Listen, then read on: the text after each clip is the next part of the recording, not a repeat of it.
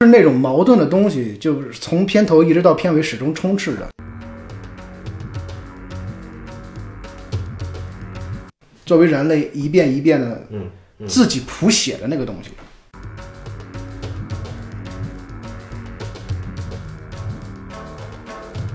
其他最卑贱的人的那种渴望和信仰，嗯是改变他的态度的原因，而不是耶稣自身具有的某种神性改变了他，改造了他。嗯，所以我觉得这个东西就更现代。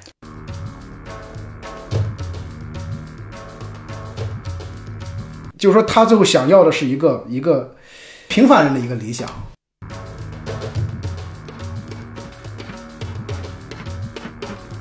然后当那一幕的时候，我觉得上帝都要把他们赶出来嘛。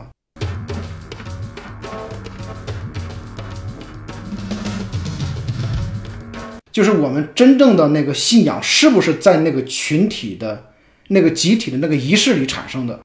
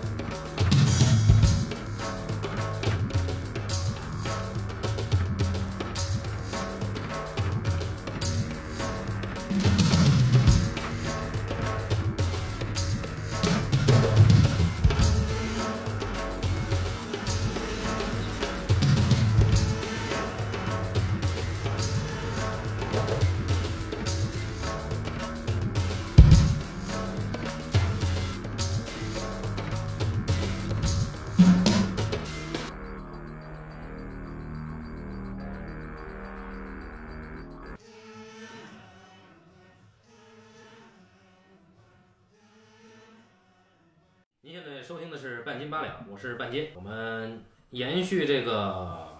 信仰题材电影的专题啊，我们今天呃聊一聊这个马丁斯科塞斯导演的呃之前久远以前的一个作品，叫是做第一部吗？这个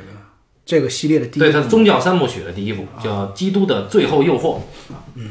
呃，这也是一个有原著的一个大部头的作品啊，嗯，呃，跟那个《沉默》比，这个要厚得多啊，是我看了这书挺厚的，估计得看一阵儿。得看一阵儿嗯啊。我也是，为什么我说这个接下来的更新时间没法保证，就是因为我发现现在一旦有了选题，呃，做这个准备工作就做的时间要大得多，嗯，对， 关键是我是有阅读障碍，读书很慢，非常慢。嗯阅读障碍是不能读我是有点那个倾向，不是阅读障碍，就是反正读书特别慢，的啊。最多最多的节奏是一天一个章节吧，嗯，多了就不行。啊一天一个章节，对，一天一个章节。你像那个《沉默没章节》，它有啊，它不是九个章节加后边那几个那个，啊，它它有它有编号，啊它有编号。对我是等于是读了十几天吧。没事儿，这基督最后要不章节多，嗯，这是一本很有争议的原著啊，然后也是这个影片也非常有争议，以至于它呃从筹拍到真正拍摄经历了非常曲折的过程。嗯，那你先先给大家介绍一下这本书吧。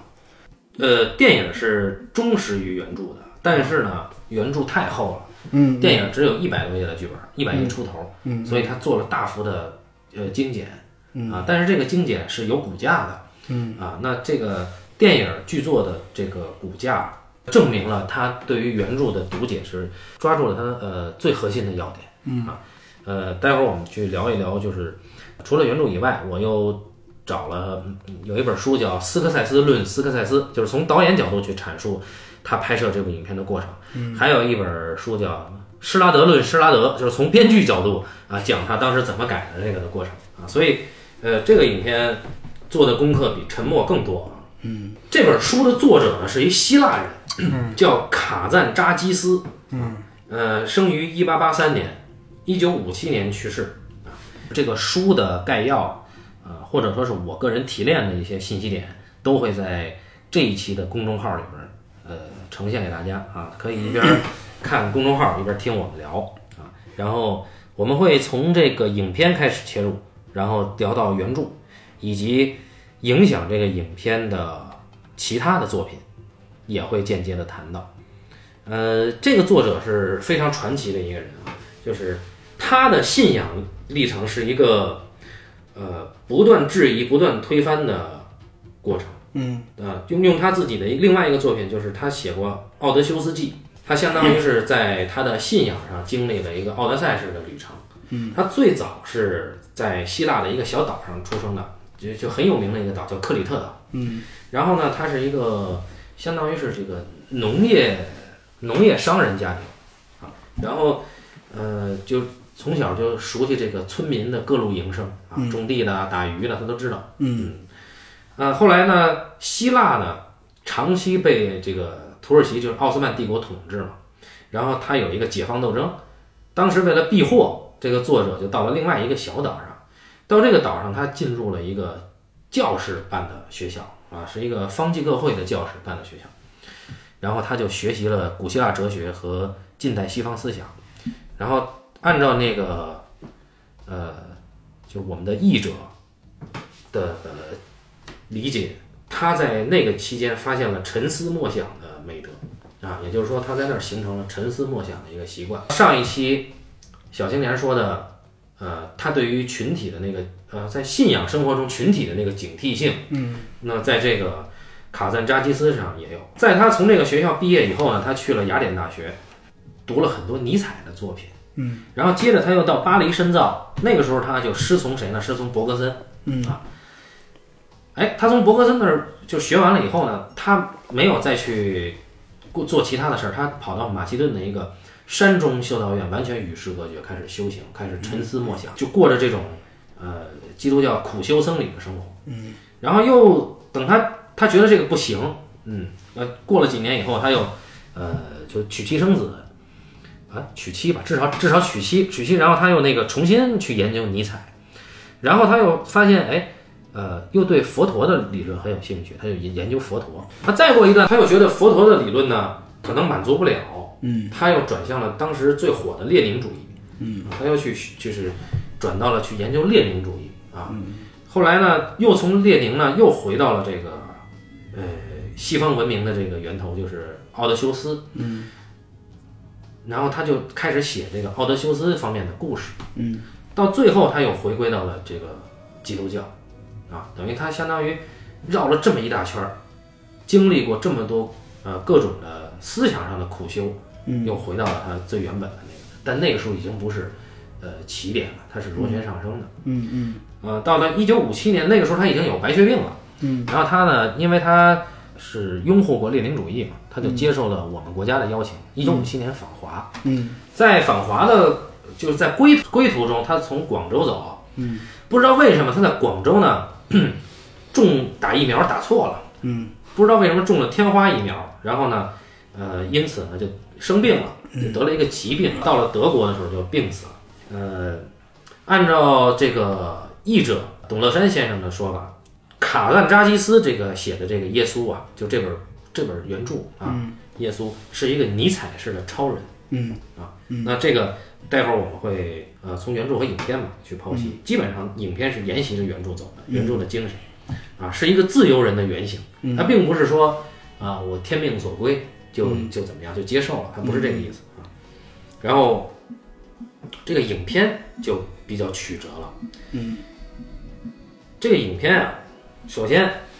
不是马丁斯科塞斯自己发现的，嗯啊是他的那个。同事推荐给他的这个书，他读完以后，他觉得我操，就给他非常大的震撼。他说他希望永远读不完这本书，嗯啊，就他不是跟你一样，他不是读的读的慢 啊，对，他还他觉得非常动人。嗯然后呢，他他从小啊，他在当地的那个教会去就做那个呃修士的辅祭，嗯啊，他去做辅祭，然后嗯，他曾经立志当一个教师，嗯啊，就马丁说他最理想的职业是传教士，但是他那个做了电影导演呢，他就把这个放下了。可是他看到这本书以后，他决定一定要把这个拍出来，这是对他人生理想的一种实现，嗯啊，所以他对这个影片。呃可以说是就像，呃，这个原著里的耶稣，呃，接受天命的那个过程，嗯但它比那个还要更顺理成章。然后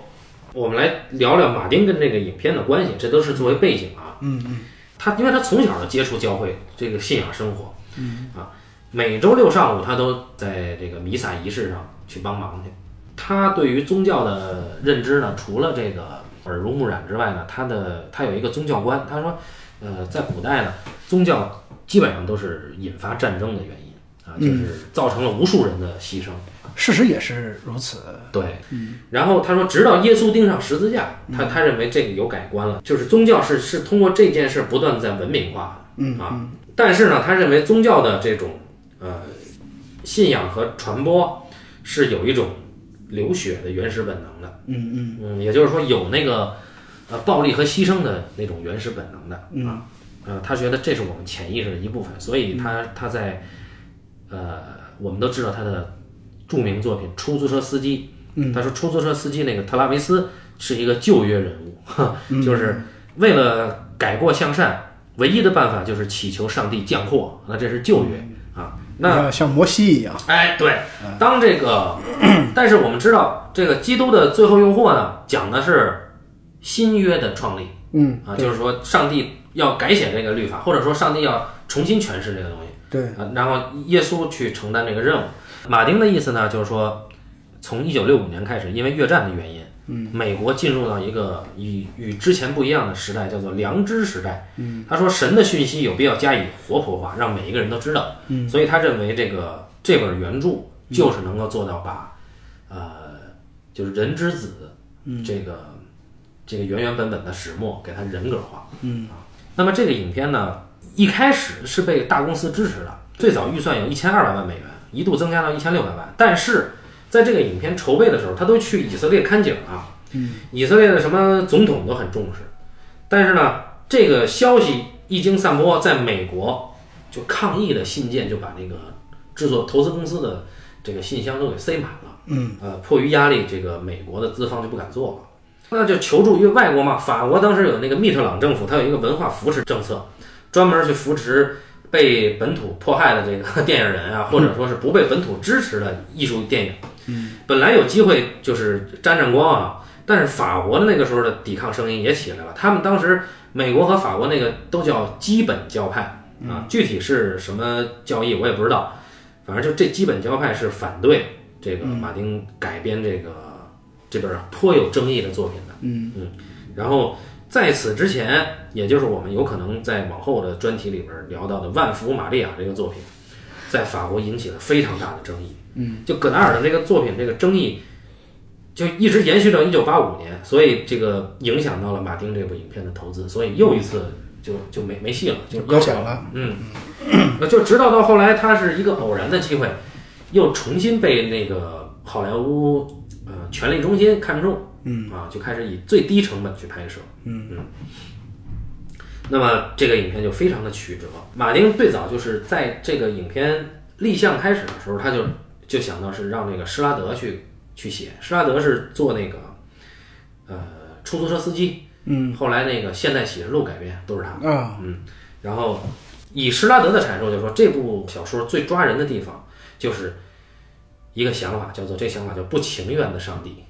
嗯啊，就是说这个 这个主人公是他妈上帝强加给我的，我他妈不想这个。就是被逼无奈。对对对对对，我他妈一开始都是对抗这个宿命的，嗯啊，所以他觉得这是最抓人的地方。嗯嗯，那我想这这一点，呃，大多数读原著的人一下就能有就能抓住啊。那那但是原著它实实际上它从一开始，呃，木匠的儿子耶稣，嗯，呃，开始对抗这个使命，嗯，然后到后来慢慢去接受这个使命，嗯，啊，最后去完成这个使命，这个过程。它展开了整个呃当时那个呃以色列周边的所有的这个人情风貌、群像，它展开的太多了。嗯，那怎么怎么从这里边去抓住这个，最后就能提炼到一百页呢？嗯，编剧的意思就是说，从这里边去挑。嗯，他挑什么呢？他挑这个耶稣的内心挣扎、啊，就上帝要我做什么，这就是他的内心挣扎。只要是跟这有关的，我就留下来啊。这这施拉德是这么说的。编剧就说：“我大概知道用什么调子来开头，就是一小孩儿头疼的特别厉害，但是他不明白这是怎么回事儿，嗯啊，用这个感觉去开这个电影。嗯，那后来我们看到，实际上最后拍摄的也是这样。嗯，所以这个是一个呃，一开始就跟普通人、普通观众呃没有造成这种鸿沟。嗯，对，一般一般我们一说这个啊，这个人人之子是吧，圣子，嗯，肯定是一个高高在上的。嗯，但是这个这个电影抓住了原著的这个精髓。嗯嗯，编剧说并不是一个宗教或者超验的电影，它是一个关于精神生活中内在折磨的心理电影啊、啊，并不是要神圣化啊，对，讲的是一个普通人被上帝附体啊，然后并且反抗上帝的故事啊，所以所以这个这个就从这儿就开始就是就争议嘛。嗯然后这个编剧本人啊，施拉德本人他是那个呃加尔文教派的啊，他的、哦他上的大学就是加尔文教派的大学，嗯，所以他在这里边有一幕讲那个耶稣把自己心脏掏出来，嗯，这是他自己写的，原著里是没有的，哦，原著里没有，原著里没有，他他他说他说他一直就是没有意识到自己这个灵感来自哪儿，嗯，直到有一次有一个朋友看完了以后说，这跟你们学校那校徽是一样，他们学校校徽就是一个手托着一心脏。啊，啊，然后，呃，我们之所以我要先把这个编剧和导演的阐释说出来，是有助于我们去理解啊，因为这个，呃，我相信大多数人是没有时间去看看这个原著的。这个编剧在他看来，原著有两个方向的东西，一个是东方神秘主义的东西，嗯，另外一个是呃尼采的超人斗争的东西，嗯啊，这一点很布列松，编剧自己也这么说。因为这个编剧他也是一个影评人，他在他至少两三次吧，都是写文章去分析扒手，嗯啊，去分析布列松，包括他也采访过布列松，嗯，虽然布列松不怎么喜欢吧，就是就是就他问的问题很神，比如说他说啊，你这个《死囚越狱》里边儿，说你一般就是一般展现一个动作用三次，为什么你这用了五次？就这种切的动作，布列松说我没数啊，哈哈， 对对。不是这个问题，我估计布布列松肯定不会回答。 是是 啊，他呢偏向于这个加尔文教派，他认为基督教的这个信仰是一个呃无限逻辑的，嗯啊，他认为是一个呃更加接近智慧，而不是接近这种神圣、或者说是超验东西的一个。嗯在他的理解，他认为基督教的信仰是理性的，嗯啊，这是施拉德的说法啊，嗯嗯，他是受加尔文教派影响，嗯，这个作者写完这本书以后啊，嗯，呃，这个书争议之大，就是他在死了以后，那个希腊地区的主教是禁止他的那个棺材进教堂的。嗯嚯，好，那么我们从影片中看呢，呃，影片最重要的三个角色，耶稣、犹大，犹大和玛利亚，就是抹大拉的玛利亚啊，就那个妓女玛利亚。啊，就是他最后那一下，那个嗯成为他妻子的那个女人，对，啊、结婚了的那个啊，嗯，呃，然后原著里边呢，那就呃人物就很多，但是最重要的也是这三个人啊，当然还有那个耶稣他妈，就是啊，就是后来的圣母玛利亚，嗯啊，然后还有那个周边的，就比如说这个打鱼的兄弟，还有打鱼兄弟的爸啊，西庇太这这这些人啊，包括这个什么西门、马太，雅各这些人他都写了，在这个原著里，我们看到这些被后来被封圣的门徒，嗯，就一个个都是跟我们我们生活中的人一样，就是满身的毛病，嗯啊，而且都一个比一个脆弱啊，只有一个人是不脆弱的，就是犹大，犹大一开始是一个杀手的身份来嗯犹大巨牛逼，我操，从一开始就是他的，刺客，对，在这里边儿，犹大的在原著里边儿，犹大的出场就是一个特别牛逼的出场，就是他一开始好像是一个盗贼吧？他呀，在原著里边儿，他他是一个呃专门儿刺杀那个罗马军官、罗马人的，啊，因为他们他们国家是被罗马统治的嘛，嗯啊，以色列是被罗马统治的，所以他是那个反动组织，叫做奋锐党啊，犹大是奋锐党，还是一个这个中层干部啊，就后来那个巴拉巴是犹大的下属，哎，你像犹大多牛逼啊，然后这这人出场就是红胡子，然后就怒发冲冠，特别愤怒的一个形象啊，嗯但是呢，犹大呢又最早发现了耶稣身上这个与众不同的那些东西。嗯，呃，所以我们要聊呢，就先从影片开始切入。我记得你很早的时候就跟我提过，你看过这个电影对，啊，而且还看过不止一次，是吧？嗯是啊，最早的时候，那时候我妈刚信教特别有意思，那时候还是那个看那个碟，你就你就给你妈看这个，不是不是啊，是那个他们教会会会给他们那种那个就是基督就是耶稣受难这个电影，不嗯是国外拍过好多版吗？对，有那种 BBC 纪录片的那种那种真人演绎版的，哦，然后还有那个挺早的时候那个谁那版那个梅尔吉姆森，呃斯皮尔伯格导的那版是不是斯皮尔伯格还是那梅个梅尔吉姆森，梅尔吉普就森吧叫？耶稣受难，啊，对对，耶稣受难就是那个演那个谁，你说那个那个女的是那谁，就特性感那个《西岛米的传说》那女主角。莫妮卡贝鲁奇啊，对，莫妮卡贝鲁奇演的是那个谁，演那个妓女嘛。啊啊，演他演抹大拉的玛利亚啊，对对对对，就那个算是一个大片儿了吧。嗯然后在那之前，我妈看了，让我看的都是那种，就是那种，就每次回家那时候，那时候我还是呃学习的时候，还没上大学之前嘛，回家我妈就呃兴冲冲的拿出那个特小一影碟机，然后说说你你就按着我在那看。看那个，你看那个，就是那个《耶稣受难记》啊你得了解基督教嘛。嗯就这里边有一有一有一天有一个特别有意思的插曲，我讲给你听一下啊。嗯就是就我妈那时候特别的呃虔诚，已啊经到了有点那个特傻的那地步了，你知道吗？然后呢，完了有一天我们俩我们我们俩就在那儿看那个就是这个就等于是类似于它是那种。就纪录片式的那个《耶稣受难记》那种的，啊等于是真人演着，然后有话外音播讲那种的。结果呢，那个到了最后那个耶稣复活的时候，嗯，然后他不是从坟墓里边儿那个复活，他那个门徒都在那个坟墓里边儿找等他嘛，啊等他的时候呢，然后这时候那个耶稣就有一个圣光，他就在那个那个坟墓的洞口出现了，啊复活在那儿之后呢，所有人就开始跪地祷告嘛。啊，然后这个时候我们家那个那个影碟机就出故障，就卡那儿了，你知道啊我操吗？我操啊，它卡那儿之后呢，它就一直就重复那一句那一句那个那个有有一句那个祝祷词，哦，我妈就摁着我说赶紧跪下祷告，是是是嗯是，然后我们俩就跪在那儿祷告呢，然后呢，就说我妈就我妈就想着就跟那个祝祷词一块儿祷告完了之后，不就正好那祝祷词完了之后就起来嘛？嗯结果那个那个碟片从那儿卡了，他就一直说那个祝祷 词，然后我俩就就就跪那儿，然后呢，我就偷着瞄我妈一眼，然后我妈就就特虔诚在那儿跪 着，然后呢，我就过来以后，我实在忍不住你了，把电源拔了我就起来把那个电视关了。啊，我妈说你怎么关了呢？我说这，我说这个，我说这个碟机出问题，这碟片卡这儿了。啊，但这个很容易被理解成一种超自然的现象。对对对对，就就特别对于我妈他们那时候刚刚接触这个的时嗯候，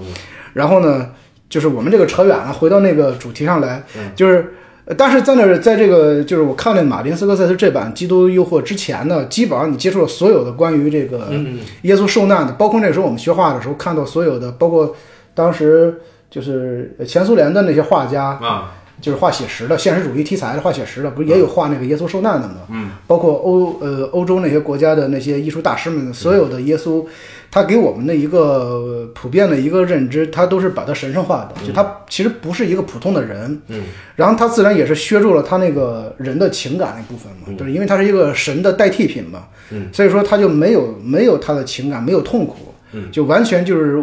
我们印象里边他就是一个喜悦的一个形象。哦，一个喜悦，一个虔诚，一个勇敢，一个坚定的一个形象， 就是那个哎，开开心心的上了十 字架，就是，就是包括那种纪录片形式的那种影片，其实他也不会特别强调他在受难的时候身体的那种遭遇，嗯，他不像那个那个那个你说没有吉普森那版那个那个电影，嗯，会刻意的放大那个他受刑的那一部啊分，啊啊，就是我记得那个影片里边受刑那部分的时候，他是那个人鞭子上是有铁钩的，铁钩倒刺儿的。嗯，然后又泼上了什么油啊什么，然后抽打那个耶稣那个身体的时候，就是那个因为视觉效果极其的强烈嘛。然后另外的那种普通的呢，它就是呃轻描淡写的来写，就是说写他经历了什么，就是一个故事嘛。啊，然后呢，我其实看那几个的时候，我都没有什么特别的一个感受，就是说，因为你你在那个认知里边觉得，哦，那好像就是耶稣，他就是那么一个人，嗯，他他他就是经历这个这个东西。结果我就最后偶然间看这个电影的时候，嗯我突然就是觉得，哎呀，这个太太牛了，简直太牛了！就是他让这个耶稣回到了一个人的嗯身份里边，嗯就是因为在那个最初的时候，我懵懵懂懂的，总觉得信仰不是一个那么就那么简单，就你获得那个果实的时候，它不是一个既简单又顺理成章的一个事儿。就我总觉得人需要经历那个那么一个磨难，嗯你才能够有那个有那个蜕变嘛。就是他有时候你你你甭管他是被迫的，嗯还是他主动的一个选择，但他总不是那么，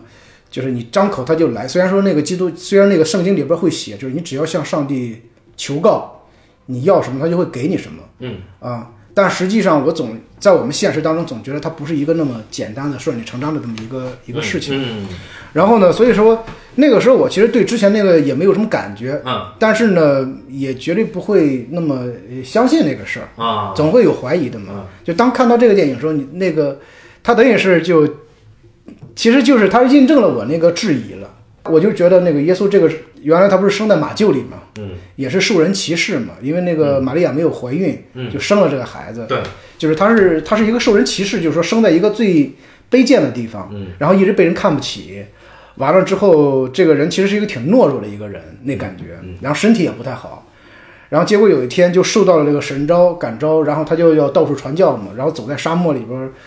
就是就跟那个当时那个唐僧取经似的，要路过那个 沙嗯漠，经历多少磨难似的，也是走过沙漠，遇到什么诱惑什么，就我总觉得那个过程应该不是那么轻易的，应该是充满磨难的，嗯但凡是上帝，如果说让他以自己的化身来替世人受苦的话，他就不会那么轻描淡写的，最后只上个十字架就完了。嗯然后正恰巧这个电影它讲的就是整个他的这个受难过程，嗯，他不仅仅是这个身体，而且这个影片里边特别有意思，他反而没有强调他身体受苦的那个部分，嗯，他强调了他是整个人的意志的那个啊，是的，那个煎熬的东嗯西。对，他在沙漠里边被那个那一团火嗯，那撒旦，对撒旦引诱的时候，就是说，就他始终在抗争那个东西。嗯我当时就看的时候，就其实看的是很兴奋的。哎，我觉得，嗯我觉得这好像才是我我觉得那个认知的那个对那个，就是说，如果说你说他是一个圣徒，嗯，我觉得这这才是那个圣徒需要经历的那个那个试炼。嗯对，所以这是我第一次看那个电影的时候，那个那个感觉。嗯就包括他后来不是在那个被钉十字架之前，就临死那一瞬间，对他被那个魔鬼变成了天使，诱惑到人间，然后结婚生子，对，然后过那个凡人的生活嘛。最后犹大气呼呼的跟那个谁，跟那彼得什么呃，一样跟啊彼得是找他去嘛，对操！然后他躺床上都都已经病的病病的不行了，然他后那是要老死，要老死了。然后那个带着恐惧祈求的时候，然后那个那个那个犹大站在他们房门前嘛，嗯然后斥责他，嗯就说你你就是说你你辜负了我的这个这个牺牲嘛。嗯最后他说这是上帝的旨意，他就说你看那个那个天真美丽的儿童其实不是上帝派来的天使，他就是魔鬼的化身嘛。嗯然后然后我觉得他这里边所有的描写，就是我就看完之后我就觉得啊，都是都是符合我那个当时的那个那个感觉的，其实就就是在你的那个呃认知知期待里边，这是合理的。呃对对，认知期待里边是合理的。嗯对对对对，就是说他对一个受难的一个经典的阐释。嗯你比如说我，我特别喜欢那个像德莱也的那个呃《圣女贞的受难记》，嗯但是在那个电影里边，他并没有，并没有去怎么描写那个贞德的那个那个心理的那个嗯那个那个痛苦，当然也描写了他的痛苦和苦和那个困境。就是，但是他那个影片里边让我着迷的是他那个整个的那个视觉影像的东西，哦啊，等于是技术层面的东西，非常让我着迷嘛。包括他怎么用那个视觉影像来描述这个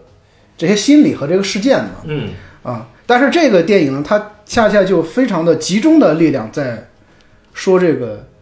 耶稣的内心的这个嗯嗯这个反应。就你当时你看的时候，我觉得我操，这哪是人们印象当中那个耶稣的形象？这不就是一个，就是又胆小又懦弱的这么一个一个事儿逼嘛，就是一个， 就对不对？就这么一人，然后然后又想去嫖娼，然后结果坐那个坐那个妓院门口等着的时候，然后就一个劲儿的，就是说这他个他说我是来取得你原谅，啊，对，一个劲儿喃喃自语什么的，然后他就那种那种，就是那种矛盾的东西，就是从片头一直到片尾始终充斥着，就是说你你就看见这个人，他始终不是一个坚定的一个嗯角色，其实，嗯这就像那个导演他说，他希望通过改编这个小说，呃，让那些心中许久不存上帝的人对耶稣产生一种共鸣、嗯啊嗯，对他，尤其对耶稣的一生嗯产生共鸣。嗯所以这个这个是他的呃初衷。呃，因为美国拍了很多这个题材的电影嗯嗯啊，就从这个美国那个有一个呃国家档案馆吧，还是国家电影资料嗯馆，就是它有一个呃国家级保护的珍藏的影片胶片，就是摩西那十诫嘛，嗯啊，就那个那个片子，然后有很多很多的，就像马丁从小也看了很多很多这种题材的嗯经典诠释的影片，嗯，直到这个马丁自己把这个片子拿出来，嗯啊，就确实是起到了一个极大的颠覆作用。然后马丁呃自己阐释，就是对他这个影片创作影响产生影响的有一个片子叫做呃就是呃帕索里尼的。马呃太马福音太福音啊，因为帕索里尼本身是一个马克思主义者，嗯呃，他是后来是被除名了，但他是共产党员，嗯啊，然后他拍的这个耶稣，让让那个马丁非常认同，嗯，所以他他的意思就是说，他的画面风格就是学习的马太福音的风格，嗯然后呃还有一部小说是瑞典呃获得诺贝尔文学奖的那个作者的一个小说叫《巴拉巴》，嗯啊，这个小说给他很大的震撼，嗯，巴拉巴是谁呢？巴拉巴是我们知道耶稣在上十字架的那一天是、好像是逾越节吧，嗯嗯，然后那一天是呃总督是可以释放犯人的，赦免犯人的。对对对，然后呢，他们抓了耶稣，也有强盗头子巴拉巴，释放了巴拉巴，他就问说：“你们要我放谁？”反正至少在《基督的最后诱惑》里是这么写。对对，对，你们要我放谁？然后大家说我们要巴拉 巴，然后就把啊耶稣钉上去了。那这个瑞典的这个小说是写巴拉巴，嗯，也就是说他从哪儿开始呢？从巴拉巴被赦免的那一天，嗯，他看着耶稣被钉在十字架上，然后他不明白为什么耶稣替他死，嗯然后他就这个困惑伴随了他的一生，嗯啊，他一直在探索为什么他能够获得赦免，嗯啊，但是这这里边真正我读完这个，我我非常喜欢这个小说，我读完这个很打动我的，就是说巴拉巴这个人是一个，他是一个恨的产物，嗯啊，就是他的父母并没有怀着爱意，就是一一一种呃发泄，然后把他生出来就扔了。嗯，后来他也不知道，就是在在一次这个他的行凶过程中，他杀死了他的亲生父亲，他也不知道。嗯，反正他一直都是一个恨的产物。他直到被抓到，耶稣替他死的，他释放了以后就跟以前不太一样，就他不他不太明白为什么。嗯，然后他就去呃去接触到很虔诚的信徒啊，就是包括他看到这个信徒被迫害，然后以及耶稣那些门徒对他的排斥，嗯啊，他就还是不明白，还是不明白呢。他这时候他就就去做回到强盗，但是他做回到强盗，他就开始泄恨一样，就就杀人，嗯，然后他的那个同伙呢就有点怕他，就想把他给弄死，嗯啊，因为觉得这个不太太不确定了他。嗯，后来就是也没弄死他，他自己就失踪了。嗯，失踪以后他干嘛呢？他不知道为什么他去做奴隶去了。他做巨苦工的那种那种地下矿工的奴隶啊，那个基本上九死一生的。然后他在做奴隶的过程中呢，他他又结识了一个，就是那个时候的奴隶是两个人两个人钉在一起的，嗯跟他钉在一起那个人是一个虔诚的信徒。嗯，他们本来谁也不跟不跟谁说话，然后那个人就突然有一天就问说你是哪儿的人？他说我是耶路撒冷的人。然后那人就问你说你说你认不认识一个这个救世主啊？他说我是，他说我见过他。我操，那你是在在你见过什么时候见过他？他说他被钉上十字架的时候见过他。嗯，完了那一下就那个信徒就每天缠着他，让他讲那些事儿。嗯，但是巴拉巴就是极其的自我轻贱。嗯，他觉得呃，他没有必要把他是为什么能够看到那个时候的耶稣的原因说出来，他只是告诉那个人他看到了耶稣。嗯，然后他也。他也确实顺着那个人的设想，他说耶稣死的时候确实天暗了，嗯啊，他说他见到耶稣的时候也确实被那个光晃得睁不开眼，但是他没说，其实是因为他在地牢里关太久，刚出来见到强光啊，因为他那个耶稣那光一下就没了，啊，那也就那个他被钉上十字架的时候就按了一下也没了，啊，但是他没把那些事情说出来，后来呢，就很动人的一个地方就是他们的那个监工。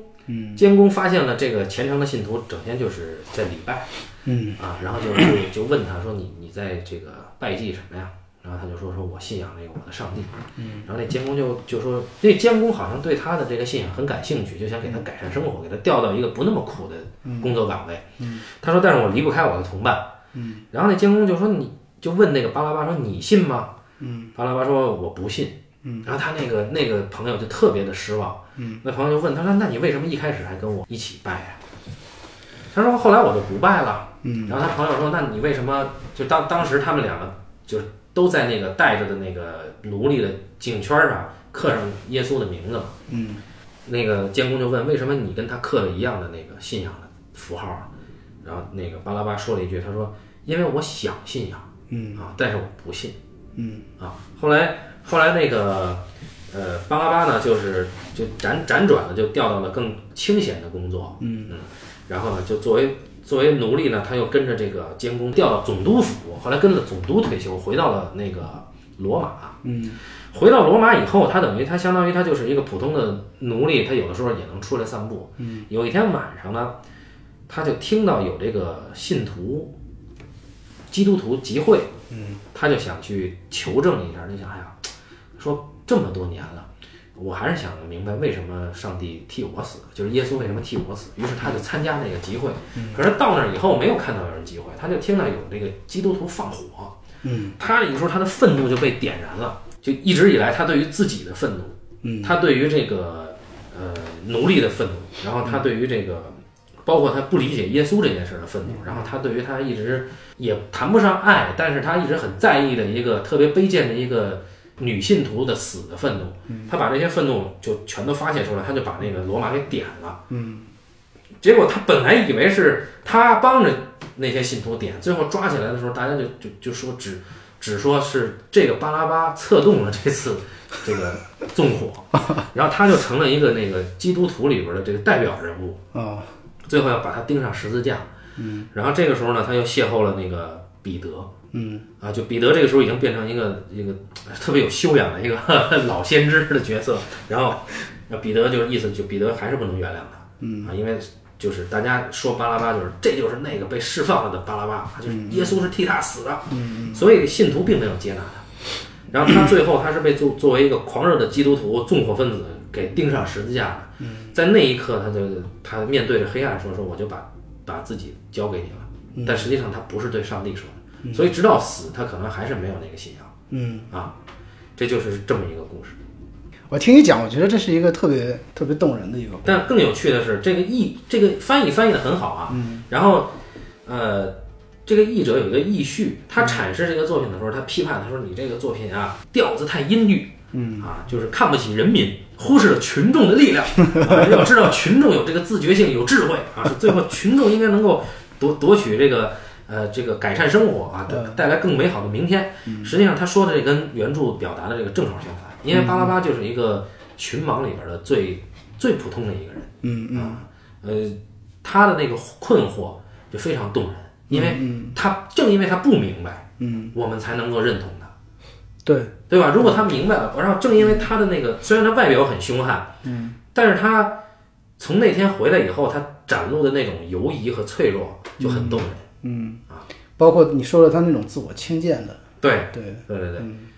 有一个兔唇的女孩儿，她曾经强奸过那个女孩儿，或者说就是半强奸吧。然后那个女孩儿就特别惨，就连衣服都穿不穿不整齐的那种，就虔诚的信仰上帝，她都甚至都不敢让上帝就把她的兔唇变好，但她就是信仰上帝。然后她就去，她也去跟着那个三天以后等这个复活嘛，她就说那个明显这个墓穴呀、那个里面被那个信徒早就移空了，根本没人复活，是信徒做的手段啊， 就是让你相信已经复活了，但是你看不见啊。然后，但是那个女孩就坚定的相信复活。她说，就在那次，她跟那个女孩看这个复活的回去的路上，那个女孩第一次跟她说了一生里边最多的话。她以前他们两个就是做的时候基本上没怎么说过话。她就问那个女孩，她说：“你觉得这个这个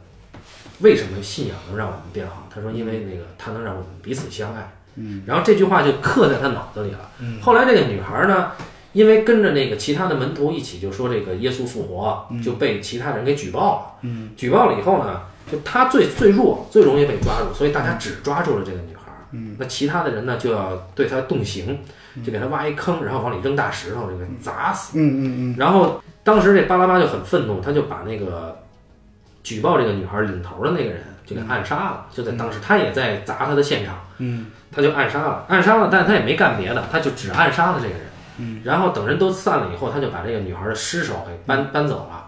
搬到一个那个他知道的这个女孩曾经就是夭折的一个小孩的葬身之处。嗯，他一路一边搬着他，一边就骂上帝，就说你为什么？意思就是你为什么沉默？就对于这样一个人，嗯，替你去死，为什么你沉默？他说，他说我自问我比耶稣，我比上帝强得多。嗯虽然我办的也不是什么光明正大的事儿，但我至少杀死了那个人，我过瘾了。嗯啊，所以就是他的那个他的这个行为也是很卑贱。你看，看似按理说杀一个人应该挺快意的，嗯但是你看不到这里面就是写这个人的快嗯意，特别宿命，呃也特别聪明，特别宿命。这个芭芭拉，他到死他也不明白，嗯，为什么他能被赦免，嗯啊，但就因为他他不明白，所以我我很推荐这个这本书这个回头我要好好看一下啊，售价一块一毛五啊，啊，实价不是那 么对对对对对啊啊，然后这个这这就是说到这个影响斯科塞斯创作的小说、啊，然后当时斯科塞斯实际上是想找这个马太福音的那个美术设计，就是服装设计，说太忙我没法给你做服装，说我推荐你去梵蒂冈那个有个小礼拜堂，你去研究壁画去吧，嗯啊， 就这么一个情况，就是所以说就是就像你刚才说的，他们的那个创作跟跟文艺复兴时期，或者说在更久远中世纪时期的那个艺术品，嗯，是直接相关的。嗯对，它还原了一个不愿意，嗯，接受我是人之子这个使命、这个宿命的人。他他是一个，其实还是一个在跟宿命抗争的尼采式嗯呃，的。就是你说芭芭拉，就是呃马丁斯科塞斯受芭芭拉影响很大嘛，嗯，然后就是你可以呃明显的感感觉到，就是说，就是他那个电影里边那个那个耶稣的形象，你感觉有没有特别像这个巴拉芭芭拉的一个反面？就是、嗯对吧？就是他，你看芭芭拉是一个是一个激烈的冲突的，然后对充满暴力的，对然后又又又他有疑惑，但是他有他坚定的那种那种决绝的东西嘛。对，然后呢，那个耶稣正好是一个完全相反的一很个，很孱弱。对，很孱弱，然后充满了疑虑，然后忧心忡忡的，哎，对。这个巴拉巴里边就写到，他眼里的耶嗯稣就是一个没精打采的，然后钉在十字架上，连这个就好歹旁边俩个钉俩人钉在十字架上还叫嗯唤，他连叫唤的力气都没有的这么一人，他这不明白这人怎么就是传说中的救世主呢？就是就是你看到他就是马丁斯科塞斯他喜欢的和他和他最后创作的这个人物都是一个充满了嗯，充满了宿命的那种人物，包括我们上期讲的那个《沉默》里边那个司机也是。罗斯基，罗斯基也是一个充满了一个就是宿命宿命感那种人，嗯，就是你你感觉这里边就我们惯常的对耶稣的认知，他是一个一个决绝的、坚定的、充满了智慧的这样一个人，嗯，但是你看到这个这个这一版的电影里边对耶稣的描述的时候，你会发现他他是一个就是一个，你就觉得他怎么会成为一个对，怎么会成为一个一个神的一个化身呢？就是你你你完全就是没有办法想象，就是他好像比一般的人更加的更加的脆弱那样。嗯，因为这个故事不用讲，嗯他他这故事大家都知道，就最后他那个上了十字架，对啊对对，但是这里边要谈到的是，他这个诱惑到底是什么？因为他对题 目叫《基督的最后诱惑》，对对对，他这诱惑就是其实非常的呃平凡，就是耶稣对他就渴望做一个正常人，对世俗生活，对，就享受天伦之乐，对对啊，嗯，所以就是一开始耶稣呢，虽然说他他对抗了人之子的这个使命啊，嗯，但他也不愿意直面自己，呃，其实就想要这个天伦之乐，他也不直面这个，对对，其实怎么说呢？我觉得就是就是我们我们可以这样，呃，比较调侃的说，你看耶稣在里边特别像一个工具人嘛，对，是吧？嗯？嗯。然后呢，他他连推带搡的，然后就走匆匆的走完了这一生。嗯你会发现到到到到头来，就是对他最大的那个诱惑，嗯就真正人这一路魔鬼一直诱惑他，结果最后真正诱惑他的精神是一个世俗生活。哎，然后，但是他在那个世，就是他那个世俗生活的梦境里面，我们看到了其实有战争出现，然后那些啊对那些士兵焚城了对那些士兵焚城，然后掠夺村庄的时候，他被他也被裹挟的那些逃窜者当中，然后躲藏嘛，嗯，然后变成了一个懦弱的一个 那样的老头儿，老头儿。嗯然后你会发现，其实就是说这个，就是你他其实我我我总就总是那个呃，可能过度的揣揣度啊，那个里边儿它有它的一个意义，就是呃，当耶稣受到那个诱惑的时候，你需要进入那个平凡生活里边儿，看到平凡生活里边儿他们的嗯，他们的不易，就是他为什么上帝为什么需要你来替他完成这个使命。嗯，因为你需要拯救的是这样一群人。嗯，那恰恰耶稣他又没有经历过这个生活，也因为他也是出这个出身低微的嘛。你看他不像摩西，摩西是一个王子嘛，那对是吧？他是一个出身出身卑微、出身在一个马厩里的么一个出身卑微的一个人。对木匠，嗯对对对，就是说他最后想要的是一个一个平凡人的一个理想，嗯就是这里边写的耶稣是一个平凡的人，他有一个平凡的平凡的理想。然后呢，这一点我正好。 昨天在做那个资料查询的时候，发现其实当时文艺复兴的时候主张的不是人文主义精神嘛，嗯就文艺复兴主张人文主义精神的时候，里边最大的一个特点就是说，它要使人回归到人，对，啊，而不是去，呃而不是那个神的那个东西，要是使人回归到人，它其实强调人的平凡性。嗯就过去的时候，人们在面对，就是在过去，在中世纪时期，就是宗教执政的时候，那个时候他是他是让人回避这个东西的，他强调了神性，他强调神权，距离，呃，对对，他强调那个神权嗯的是是，然后整个的文艺复兴，包括启蒙运动，它其实是让人回到人本身嘛。然后他这个电影里边其实就是这样一个东西，就是说，然后让我们的信仰回到人本身。我觉得可能在那个宗教改革的时候，新教不断的演变，它也是这样的一个，就它为什么这么利于传播？嗯它是肯定了你作为一个人的一个平凡的生活，就是你在这个向上帝祈求的时候，你祈求的就是一个平安、是平凡生活的一个平顺。嗯是那个东西，而不是就过去是我们对宗教认知，你向神祈求的都是什么呢？祈求的是你你要成为一个勇敢的人，一个忠贞不渝的人，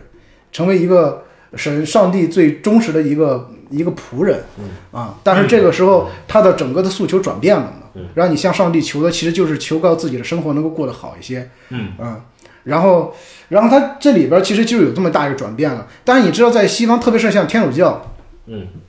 这种我们说他们更更更呃保守一些的宗教里边，他们的呃宗教认知，包括他们的宗教观念，其实还是那个更加呃神性化的，其实还你是嗯要拉开距离，对对对对对，你你会看到影片和原著都是呃呃玛利亚就他妈，嗯，玛利亚其实不赞同儿子这这个这个行为，嗯对因为他当他当然不是不太相信这个儿子是又将信将疑吧，对，呃，就就对儿子是这个人之子的这个事儿。然后，但是呢，他会强调一个，我宁愿他不是，嗯啊，我希望他像其他的木匠一样，到了嗯这个平时工作，然后到了周末带上儿孙满堂，然后嗯去做个礼拜，去教堂听拉比讲一讲啊，然后回来继续该干嘛干嘛，嗯啊，要享受天伦之乐。嗯，那当这个耶稣从这个就是当他耶稣接受了自己的使命以后，嗯，这个时候他在山山上讲道，然后有了信众的时候，他要带着信众去耶路撒冷了。嗯然后他妈这个时候让他回家，嗯啊，他就说你是谁呀、嗯，就他不认他妈，嗯，但是实际上到最后我们发现他上了十字架的那一刻，嗯，他被撒旦诱惑，嗯，他内心中最渴望的那个东西就是他妈期待他的那个东西嗯，啊，就每一个人都都要这个。对，你像那个什么彼得呀、那个什么斐利啊、雅各啊，在这里安德烈，嗯，就是大多数人他的门徒在这个困难来的时候，想的都是回家，我那个羊怎么样了？我这鱼能不能多打点儿啊？对对，就、对，都都有点像那个《西游记》里八戒赶紧分家产吧，啊就这种，就整个电影，它向我们讲述了我们作为一个普通人，我们的诉求是什么，嗯而不是讲了一个就是传说里的一个对神的一个孩子，嗯就是说，如果说他作为神的孩子，如果说我们把这个，呃，就是后延到那个、那个、那个希腊神话时期，那我操，那不就是一个半身之体吗？啊，对不对对？对对，对，但是它不是，它不像那个希腊神话里边讲的那个半身之体是那么那么勇孔孔武有力，嗯或者是充满了那种那种奇幻色彩的。它反而是一个一个比一个普通的人还要可能这么弱的这么一个对形一个形象。而且他头疼啊，啊，对，然后这里边儿它有一点是什么？就是说，我们当过去看到这个这个就耶稣的故事的时候，嗯，它其实是一个概念化的东西，就对我们所有的对于过耶稣的认知，它是一个耶稣成为一个符号了，嗯啊，但是这里边儿就是说，他把所有的符号都去掉了，嗯就你突然发现耶稣这个名字不重要了，重要的而是这个这个人，嗯，就是似乎是这个人换成另外一个人好像也可以，哎，对，对不对？就是说，你好像似乎可换成另外一个人也可以，就是说他被赶鸭子上架，然后去做这个事情，然后最后慢慢的，就是这这我我记得我第一次看这电影的时候有一个特别有意思的一个感觉哈、就是我觉得，嗨，你看这个人。就是我们说的通俗一点，就是说他一直在为他吹的牛逼负责任，你知道吗？ 就是不断的去 宣讲的时候，你看他那个，我记得是呃，他在那个坑边那人拿那个石头砸那个妓女的时候，啊，他在那个坑边为那个妓女说话的时候嗯，就那个之前他在为妓女说话之前，你知道他那个内心有多恐惧，对对吧？然后他最后终于鼓足勇气站在那个土坡上，然后为那个呃妓女说话振振有词的时候，慢慢的别人开始从敌对到慢慢的听取他的劝诫的时候，就是你会发现这个人一下就起范儿了，对你对知对道吗？对对对，然后我就觉得那那那就那一幕特别的特别的逗，你知道吗？就觉得啊就是他他突然之间在那一刻获得了那种，就是那种那种被仰慕的，然后被被尊重的那个，包括被追随的那种那个时刻的时候，他那个心里边那种那种那种反反应，你知道吗嗯哎？你这你这个就是我得补充一个，啊就是那个马丁啊，他说啊，他说那个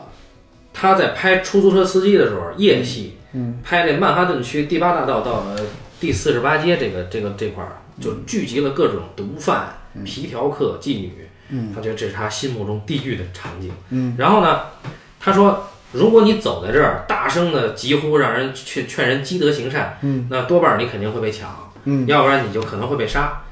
说，但是如果你到这儿，你抓住一个路人，就说给我听着，我要告诉你有关耶稣的事儿，告诉你他刚刚说了些什么。那么，真的那些人会停下来听听你说了什么。嗯，啊，他说，马丁说，在处理就刚才你说这场戏啊登山训众这场戏的时啊候啊，他就是按照那个地方的人拍的，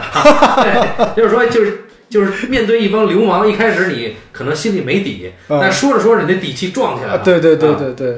就是我觉得也是那场戏特别有趣。然后他在之后不断的这个这个一次一次，我们说一次一次，其实他有一个自我战胜的一个过程嘛。嗯。然后其实我总觉得他那个那个自我战胜里边，其实有一些极极大的一部分可能不是那个战胜自我，啊，他就是在那个环境里边获得了那个，就是那种那种认同。是那个认同感不断的让他觉得啊，这个事儿好像还可以做，就就是越演越越来劲了。对对对对，就开始起范儿了嘛，就是说不断的、不断的在这过程里边儿，就是对，但是这个这个里边儿，对就为什么我对巴拉巴那个呃感觉这么好啊？就本来我看完这个，我觉得这很牛逼啊，就这个《基督的最后诱惑》这本书。但是我看巴拉巴的时候，我发现了《基督最后诱惑》它的这个局限，就是说《基督最后诱惑》它虽然说在耶稣自己的这个视角和自述的过程里边儿，他没有说他自己发觉自己有这个神力，嗯嗯或者说神迹，嗯，但是在别人，就比如说一些老拉比啊，或者说嗯是犹大，都能看到他背后什么有有好好几十个天使啊啊，要是闪圣光什么啊的，就是别人会看到，啊但他自己看不到。嗯嗯，所以这个，但是他最后又说了，说他还是走上了十字架，而且他可贵在于，就是他没有说他真的复活的事嗯儿，他只到他十字架这就完了。嗯啊，也就是说他的那个诱惑结束以后，他死了，嗯嗯，成就了，这就完了。他也不说之后的事儿，但是他还是还是间接的给了这个人，他就是一个天选之人。嗯啊，但是巴拉巴没有，巴拉巴他是用这个低贱的一个强盗头子的视角，他就，比如说他就说他背后没有圣光，嗯啊，他死的时候可能就是云彩遮了一下，嗯，然后他复活是显然是门徒搞的鬼，啊，我也不认为这个人是是什么，但是他可贵的在于，巴拉巴对于这个耶稣的这个态度。从一开始的困惑，到后来逐渐想要探究，甚至想要亲近，是因为他周围的更卑贱的那些人的那种虔诚的信仰，嗯，让他产生了兴趣，嗯，也就是说，其他最卑贱的人的那种渴望和信仰，嗯，是改变他的态度的，嗯，原因，而不是耶稣自身具有的某种神性改变了他，感召了他，嗯，所以我觉得这个东西就更现代，对他其实有一个这样的问题，比如说我我就是从我过去的时候，就特别是从我们那个那个地方，包括我妈让我看，就他们基督教里边好多他们传说中的就是那个。呃，中国的好多那种信教的，因为呃最早的时候，这个信教都是从东北的边境和这个河南那种很落后的地方，啊那种农村里边儿先产生的。啊就是真正的这个基础力量还是在那儿有的。虽然说在民国时期也有那种，包括清末时候也有那种大城市里边也有那种，呃，传教士建立的教堂啊什么的，但实际上就整个的就我们国内的现在这个宗教的整个的传播，它其实在那个穷乡僻壤的地方，是往外往外走的嘛，嗯，有点那个是自下而上的，对，有点那个农村包围城市那意思，你知道吗？嗯但是城市里边大部分的这个基督信徒，可能有有很多就我们说现代啊，有很多都是海归从美国回来的或者从欧洲回来的，嗯，因为特别是去美国那波人刚到美国的时候，他们需要有一个聚集地，哦，特别需要得到帮助的时候，那个时候很多华人社区的教会，哦它就会起了一个很大的这种帮扶作用，你知道吗？嗯，所以说很多人去了美国之后都信了教了，回来之后也是哦，也是会形成一个小的群体什么的。嗯对，然后这种所谓的精英精英主义的信徒和那个下边那种嗯，就是那种农民的信徒截然相反的，在整个认知上截然相反的，其实是。哦，对，然后嗯就是我说回去，就但是你回到那个地方上去看的时候，你会发现，就我去参加那个那个他们呃教会那个星期天那个那个那个礼拜的时候啊，那个时候就原来跟我妈去过，嗯你就会发现，其实那整个屋子里边坐的都是受过苦的脸，嗯就是每当那个，因为我妈是那个是那个唱诗班的弹钢琴的嘛。啊对他要在唱诗班弹钢琴，然后我就每次都坐在那个最前面儿，有时候我会往后看的时候，就当那个他们整个讲到特别激烈的时候，他们要唱圣歌嘛，他们唱诗班一唱圣歌一弹琴的时候，他们有很多人就是就会就会非常的激动，然后后哭了，会哭会。会跪在地上，跪在地上唱歌，然后那个双手举过头顶，然后感觉那个那个那个讲台上好像有一个无形的上帝的形象一样。对，但是后来我问我妈的时候，我妈说，其实这些人他会给我们讲那个教会里边好多人的那种经历，嗯，就是那种真的是生活非常的疾苦的状况之下，他们没有办法了，嗯，正好有人去给他传教，他们去信教了。就相当于一个救命稻草，它其实就是救救命稻草，你会发现，就包括你刚才说那个那个芭芭拉的时候，你会发现里边都是那些巴拉巴，啊，巴拉 巴拉巴拉巴拉巴拉巴，就是你会发现它里边都是那些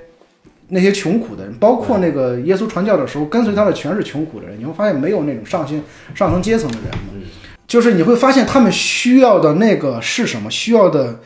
解脱，你知道吗？啊，不是那个精神上的解脱，嗯就他们寻求那个精神解脱，是因为他们肉体解脱不了了，嗯，他必须要通过那个身体的解脱，来制衡那个身体的那个穷困的那个难以抗争的那个那个境况。然后你看那个呃圣经里边讲的所有大部分的故事，其实都是这样一个故事，就是有有这么一个有这么一个篇章，耶稣在那个、在那个有一个教堂里边传教的时候，嗯他他就说每个是拿出十分之一来要献给上帝嘛。嗯就是你的十分之一的收入那意思嘛。当时有一个有一个罗锅老太太拿出了她的一个钢镚来，好多人就会嘲笑那老太太。你看她才拿出一个铜板来，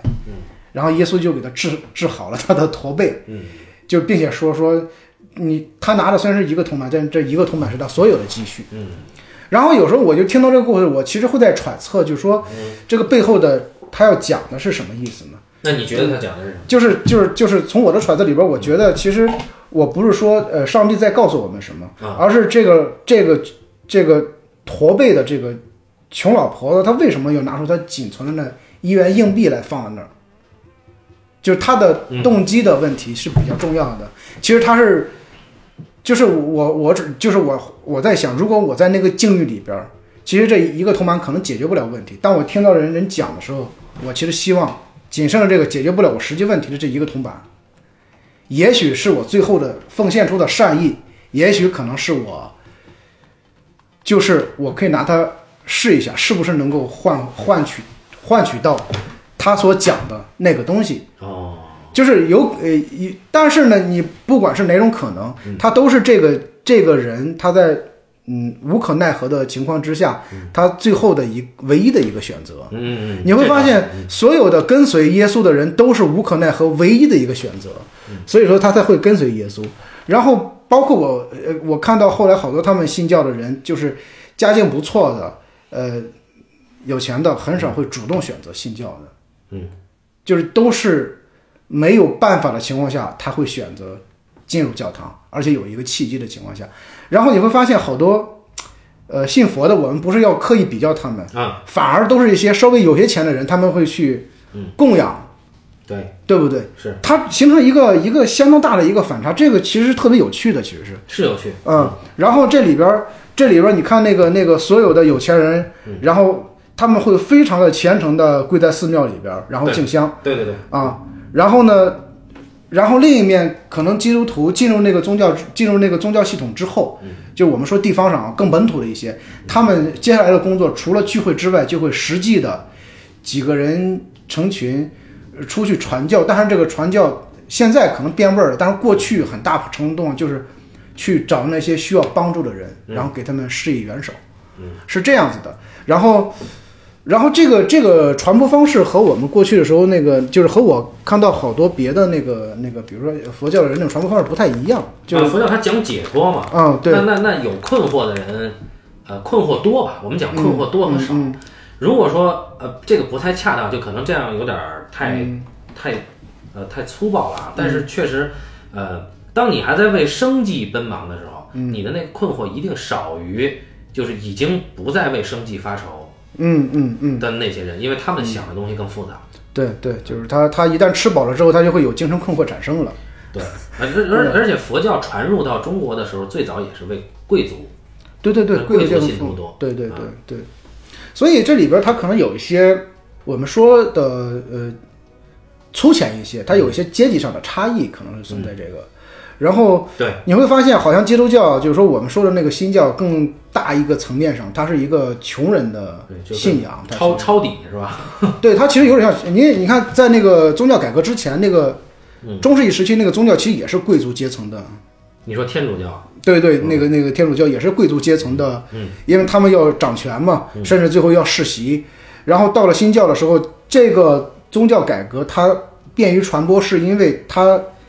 要向大众传播。嗯大众其实，在那个时期就是更多更多贫穷的、那苦对难的人。对，就像你说这个《基督的最后诱惑》，它实际上就就就有点像是一次，它更说的是一次革命。我觉得，对也就对是说，对，他找了一堆完全没有希望，或者说是小业主，嗯比如说就一皮匠嗯啊，或者说是一个顶多是一个税吏，嗯，一个记记录收税的人，或者说顶多是打渔家的儿子，嗯就他们就算过得不错的了，对其他人更惨。对对还有这些亡命徒，嗯，这些人纠结起来是要在耶稣的带领下是要重新改写，嗯，呃，现有的旧律，对，推翻现在的大祭司对啊，在这实际上是很有那个血腥意味的。对对对，就像这个卡赞扎基斯，他本身他是一个列宁主义者，也有关系的。嗯，所以为什么最后耶稣会被钉死？这么，就说他也没有干过什么违法的事儿，但他这个更危险。嗯，他这动摇了当时的那个固有的统治阶级。呃是啊，呃，在原著里边有这么一句话，就是耶稣最早在那个市镇上，嗯，就就跟大家布道的时候，嗯，呃，那儿的那个市民们就说，这个耶稣周围就听他的、信他的都是贫民窟的穷人，嗯，他说他们这是要造反啊，然后这个这是农民而且是起义对木匠的儿子来煽动穷人，推翻世界既有秩序，打死他，就这样，所以呃，所以他的这个早期，包括巴拉巴的呃译序，就是译者写的序，嗯，就这个周先生他的意思就是说，呃，最早耶稣做的这件事非常危险，嗯嗯，就是相当于就是一个没本钱革命，对，其实呃如果用现在的说法，就是非法传教了。呃，嗯对，就是说你你在煽动呃无偿的对，散播不实言论，散播不实言对对论，对非法传教，去推翻这个煽动群众啊，对既得利益阶层。对，所以，所以在那个时候，又把他钉死是是很合理的。这对于统治阶级来说，对，就而且包括，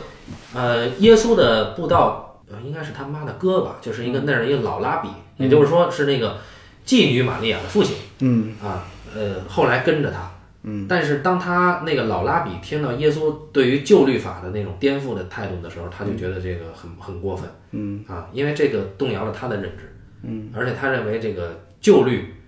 啊，是他赖以赖以存在的，就是为之奋斗终身的一个东西。嗯，他觉得这个耶稣这个是邪邪典言啊论。嗯嗯嗯，所以这个呃，在原著里边是非常全面的。啊，就每一个人对于他耶稣的看法都有自己的理解。像犹大始终就是，不管耶稣说什么，说你要爱别人，犹大说就就得干死这帮罗马 人。犹大怎么就是他你怎么说犹大就是这么理解的。嗯啊，然后对于这个彼得来说，就就犹大管彼得叫墙头草嘛，嗯，彼得就是谁谁有利就信谁的，嗯，啊，而且就是特别有意思一点，就包括今天也是，就是说，特别是往下呃教众，他们经常会做见证，呃，见证什么呢？他们要见证他们经所经历的一些奇异的事件，就以此来证明神的呃是真实存在的嘛，就是说把自己看到的这个东西分享，或者经历过的一些一些这个好像有点儿。有点儿就是超出超自然的这种现象式的这种事件分分享出来，哦，然后呢，所以说很多人在起初的时候，他们要求证以求证耶稣的存在，他们求证的是那个神迹。那挺有逻辑的，就是对说你至少在证明他，对，但实际上在那个圣经里边记载的，就是凡是显现神迹的，都不是上帝的指派，啊，它都是一个魔鬼的一那个。可能是撒旦的化身，对，可能是撒旦的化身。然后这里边其实也有一个悖论，那你让人追随你追随什么呢？对，如果不是神迹，追随的是什么呢？嗯对对对，所以说这里边他一定要回归到那个纯精神性上，嗯，那种追随嘛。但是其实这是非常难的，你知道吗？对，这个原著里边就有一句话，呃，耶稣在传道的时候说，说早晚会有这样一天。实际上，这样一天已经来嗯了，就是人们既不朝拜这座山上的上帝，嗯，也不朝拜耶路撒冷的上帝，嗯上帝是精神，精神只能用精神朝拜。嗯嗯。啊，然后他这么说，这接着每一个人都有自己的理解嘛。犹大就说，犹大到底谁是弥赛亚？ 弥赛亚是什么？弥赛亚就是我们全体人民，人民就是弥赛亚，你我他，每一个人拿起武器来，我们就是弥赛亚。这是犹犹大，犹大一直是这么想的， 所以每个人想法都不一样。嗯，那沉默呢，好玩就是说，呃，大家都有这么一个信仰，对但嗯是呢，当这个信仰由人来传播的时候，对，它就会发生出千变万化的形态。对，就是在那个《沉默》里边，那个信仰是一个被认定了的一个就不可更改的嗯那个东西，嗯，就是说上帝的绝对的存在啊。和他耶稣那那种那种，对，它是一个前提。对，它是一个前，就是说它是一个不可更改的，嗯，然后呃，然后往后的都是你人和这个事情的一个一个一个一个抗争嘛，或者一个一个纠缠，嗯，对，然后你回到这个这个这个这个影片和这个原著的时候，它就它就变化了。就是那个那个前提在一开始也是犹豫不定的，对对他只告诉你他是上帝拣选的，但上帝到底是谁？嗯，然后他拣选你做这个事情到底是怎么去做，是不是这么去做？嗯，这个都没有一个一个确定的答案。就我记得我我我前一段时间回家，正好让我妈看了那个，就是那个法国导演叫什么来着？就是由那个由那个就是演那个《生化危机》那女的演那个演演的那一版《圣女贞德》，哦，吕克贝松，吕克贝松那一版《圣女贞贞德》，就是那个《圣女贞德》典型的是，就是我我我我妈说我怎么看不懂啊？我是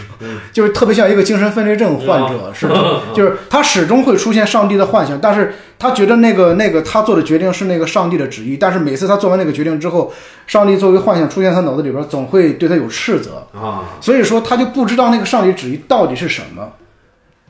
嗯，对。然后这个时候，其实我们我就是那种质疑，其实在这个影片里边，我们也能看到，就是说上帝给予的所有的所有的旨意，耶稣在这个过程里边，其实他不能够正确的领会，他总是在试探这个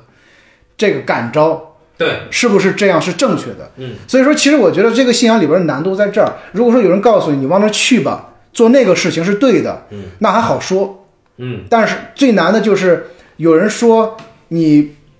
不能这么做，但是怎么做是对的，他没有告诉对 你。对对对对。所以说，他所有的迟疑是在是在是在这样的过程当中产生的嘛？而且就是这就是有人告诉你往那儿去，听的人也未必在在这个原著里边儿有有一段特别精彩。当这个呃耶稣跟那个施洗约翰嗯长谈了以后，他一个人去沙漠去那个冥想去了，啊，对，然后接着他说半天没回来啊，然后呢那个施洗约翰就被抓了，而且被那个希律王给砍了。然后这时候门徒就开始就就开始嘀咕了，说这个说这老师怎么还不回来呀、嗯然后这时候彼得就说说，如果他真是弥赛亚，我们就完了。我要说的就是这个，嗯啊，我告诉过你们，我已经三次不认他了。然后接着那个雅各说，但如果他不是 弥赛亚，我们也完了，对不对？然后接着那个那个别人就说，我说呀，我们得离开这儿，不管他是不是弥赛亚，我们都完了。 然后最后，哎，这安德烈就急了，说说你把他留下不管，没有人保护他，你们怎么忍心这么做呀？嗯。然后最后犹大说：“你们他妈太不要脸了 啊！”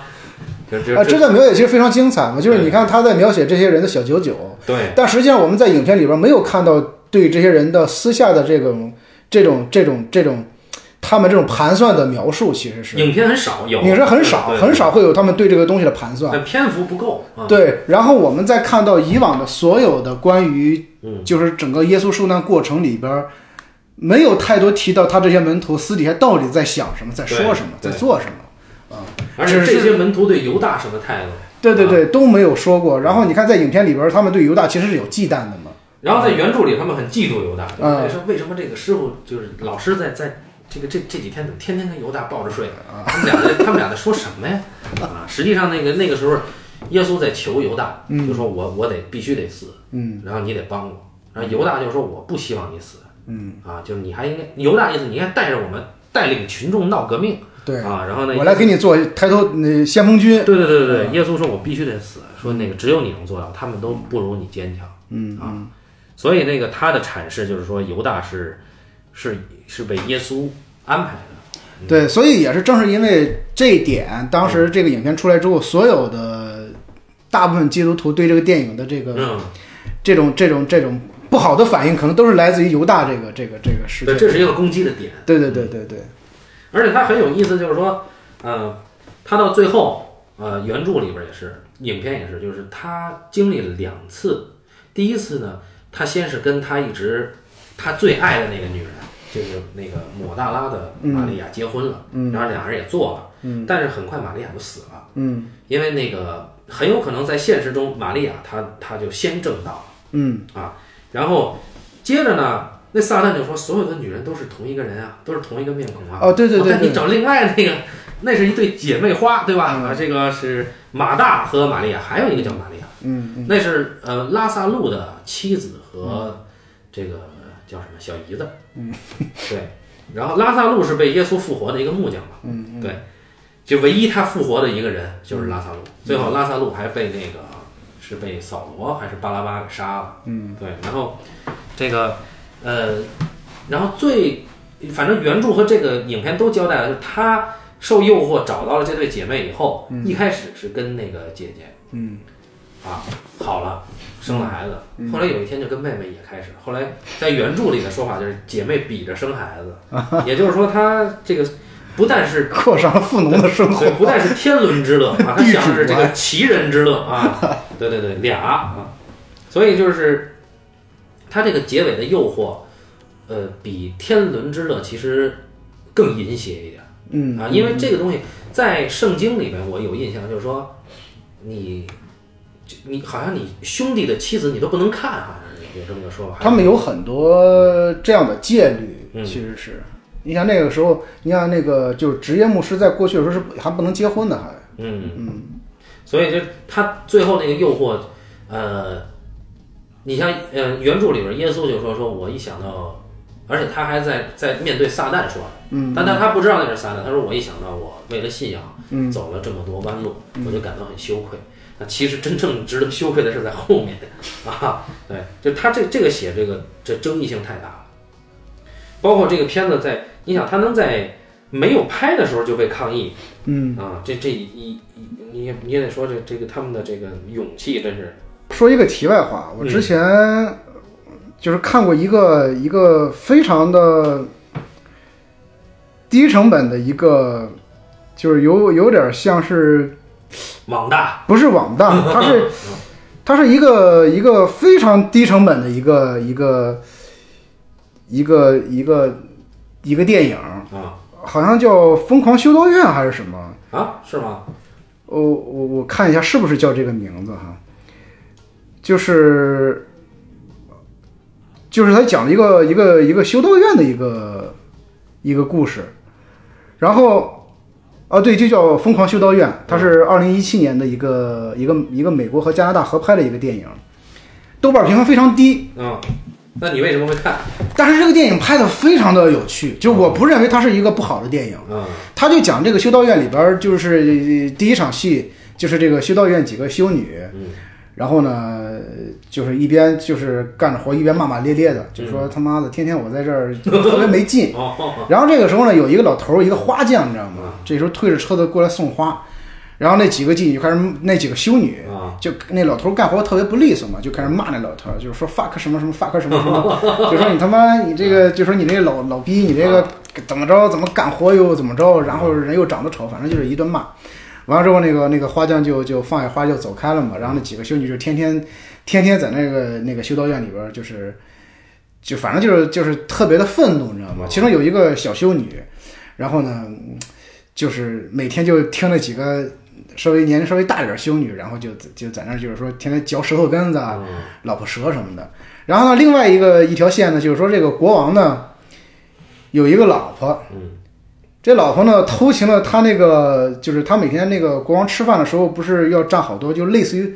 侍从嘛，他不是卫兵侍从，嗯就他那个他那个那个国王的眼神不太好。然后呢，就是他这个老婆呢，晚上呢，就是说就是老偷情那个有一个他这个侍从。嗯然后呢，结果有一天晚上，那个国王就摸到他媳妇床上去，就摸到这个这个人，但是没抓住，哦就顺手呢揪了这人的一缕头发，你知道吗？嗯，然后呢，第二天，呃，然后呢，这个这个这个，还是一古装片儿。呃对你你听我说特逗。哦然后嗯呢，结果这个被揪头发的人跑回到自己的寝室之后呢，他就看到他身边有躺着一个哥们儿，跟他一样是那种有点红色的头发，他就剪了一剪了，把就趁着人睡着的时候剪一把那头发给剪了一一一块儿下来。啊，然后 第二天的时候呢，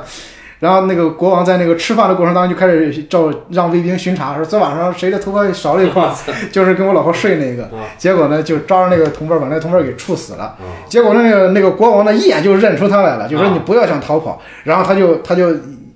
就是就在当场呢就推开了国王，就就是就推开那些士兵就逃出来了。哦，逃出来之后呢，他就逃到了这个修道院。嗯，然后 逃到修道院呢，他就逃，一开始逃到什么地方？就是这个花匠住的这个房间。啊，就是晚上，那个花匠一推门，看见这个人在这个地方待着，然后呢，这个花匠特逗，这个花匠就说：“你是谁？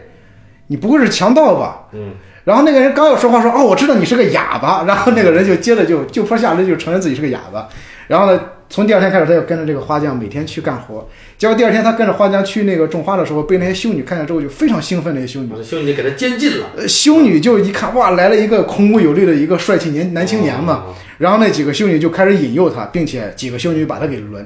哦我这么牛逼呢？这是绝对绝对是网大。不是他啊特别逗，但是拍的那个基调，你感觉又特别像一个艺术片，你知道吗哦？就是，呃，但不是就是那种人不是那种色情的那个场面，非常的有意思，你知道吗？啊包括整个教区里边，他那个男牧师和那个嬷嬷偷情，哦结果呢被那个是有人知道给给给把这消息散布出去了，然后那个教廷就派人来查这个事情。嗯结果影片最后怎么回事？影片最后就是以这个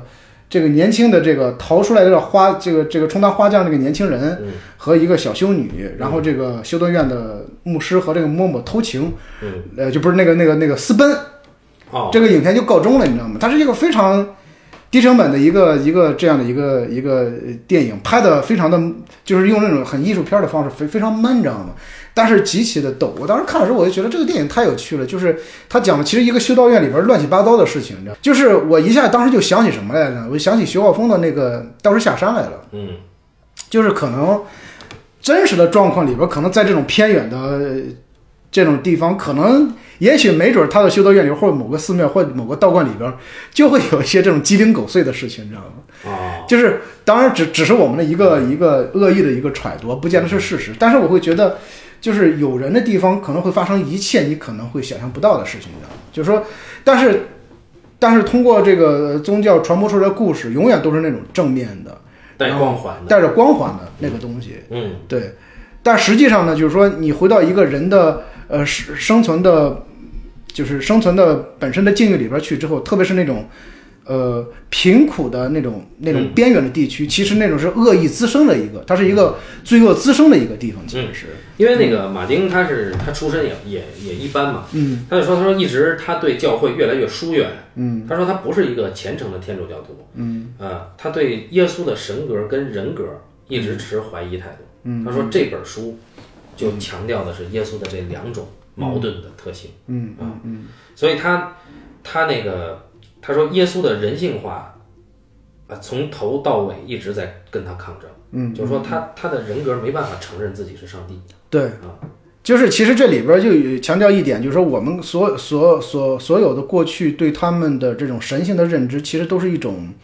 被浪漫化的嗯那种、那种那种呈现。嗯，但我们从来都不知道它在实际中到底发生了什么。嗯，对不对？就我们永远在听故事，但是故事永远都是，呃，都是被被被添加了，都是被各种各样的。东西给修饰后的一个结果。嗯对，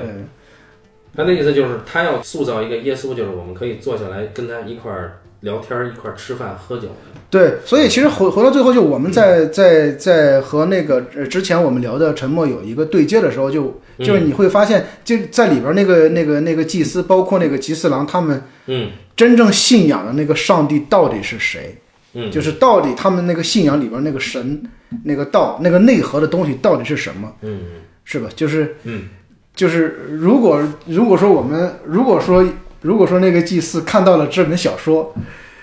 嗯，对。对你你就我在想，如果说有这样的一个有这样的一个我们啊，做没错，因为那个斯罗斯基他曾经说过，嗯，他一直对耶稣对犹大的那个态度有困惑。对然后他说，呃，当时他正好是在逃亡，嗯啊，然后吉次郎在他的面前呸就骂了玛利亚嘛，嗯，骂了圣母，嗯，然后他就又又不得不跟吉次郎在一块儿的时候，嗯，他出于对吉次郎的厌恶，他就想起他求学的时候一直在问，就耶稣为什么能宽恕犹大？他难道一点儿憎恨都没有？嗯嗯，然后他就他说：“恕我直言啊，啊，我觉得犹大就是为了给耶稣的戏剧化的故事里面对。就增光添彩的一个人。呃，对对对，所以就是说，其实我们就是说到到这儿就就可以想象，就是说我们的马内斯科塞斯拍这两部影片，嗯就是说这两部影片其实时隔几十年，嗯嗯，就是说他，你看他的那个，他其实在讨论一个问题，就是说我们信仰的到底是什么？那个信仰的内核到底是什么？就我们为什么会为之困惑？嗯，然后有的人又从里边可以得到解脱，就这是一个非常值得去玩味的一个一个东西，其实是，嗯然后就是你看，永远人人是在现实中，嗯，受到种种制约嘛，产生的困顿也好，什么也好，就是说曾祈求在这个在这样的一个庙堂里边儿，由这样一个呃由这样一个神帮他们去解决掉。包括他们在现实生活中所有的无可奈何的境遇，通过这样一个解决掉，但是他们真正的帮他们解决掉了没有？所以说，最后那些人走向死亡的时候，他们认为殉教就是一种解脱的时候，就是他们殉教之后，嗯，真正去往了何处，我们谁都不知道。对，就是我我这里边再插一个，就是我记得前几年看那个《西部世界》第二季的时候，就我特别喜欢第二季，嗯特别喜欢第二季那个结最后结尾的时候，嗯他们不是打开了那个那个那个那个那个就是那个圣门嘛，啊，然后那个那个那个黑人那个女机器人带领那帮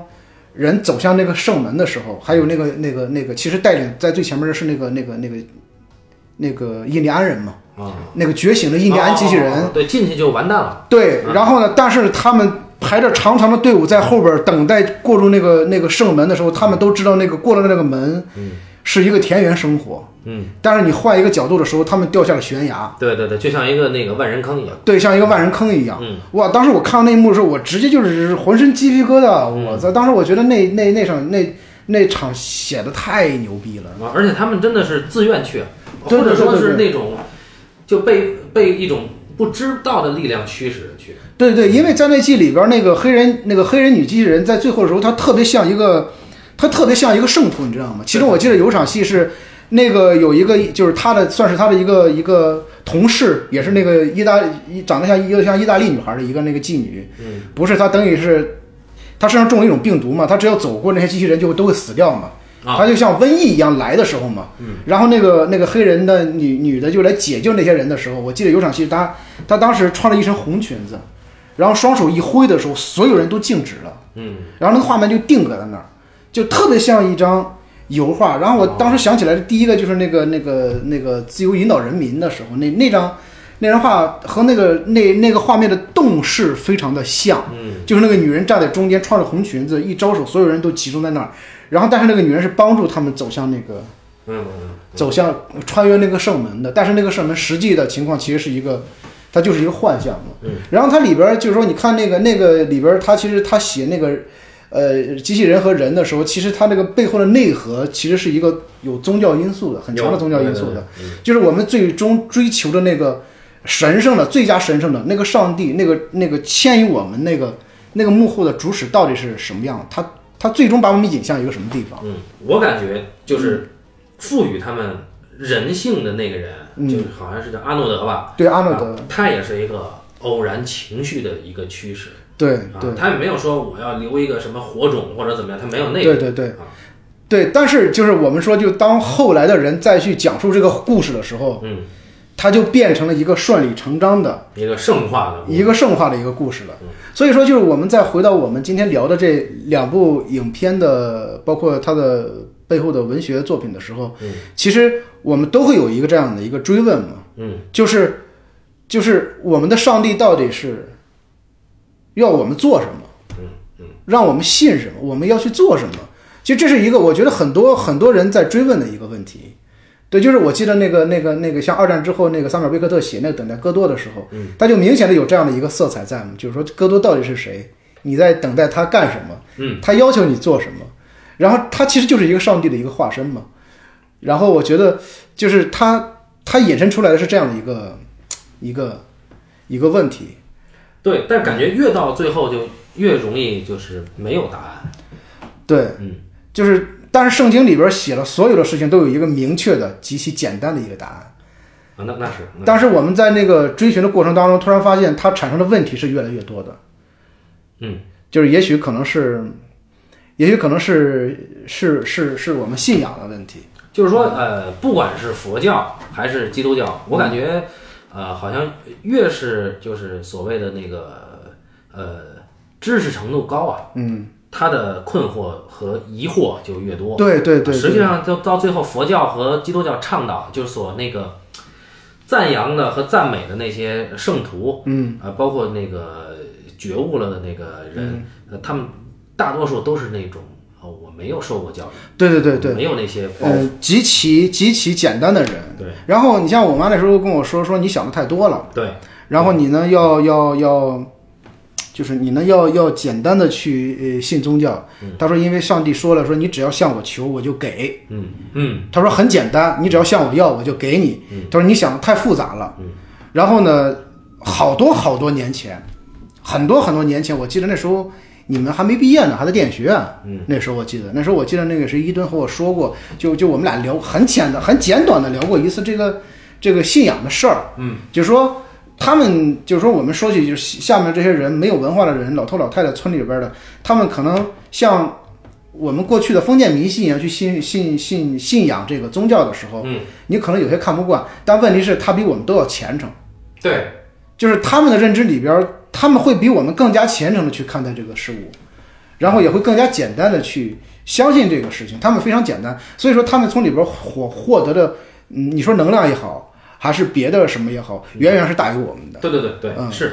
是，因为他他确实他想的少，求的也简单，对啊，对，就是他他可能就呃都没有那种双重的动机，对对，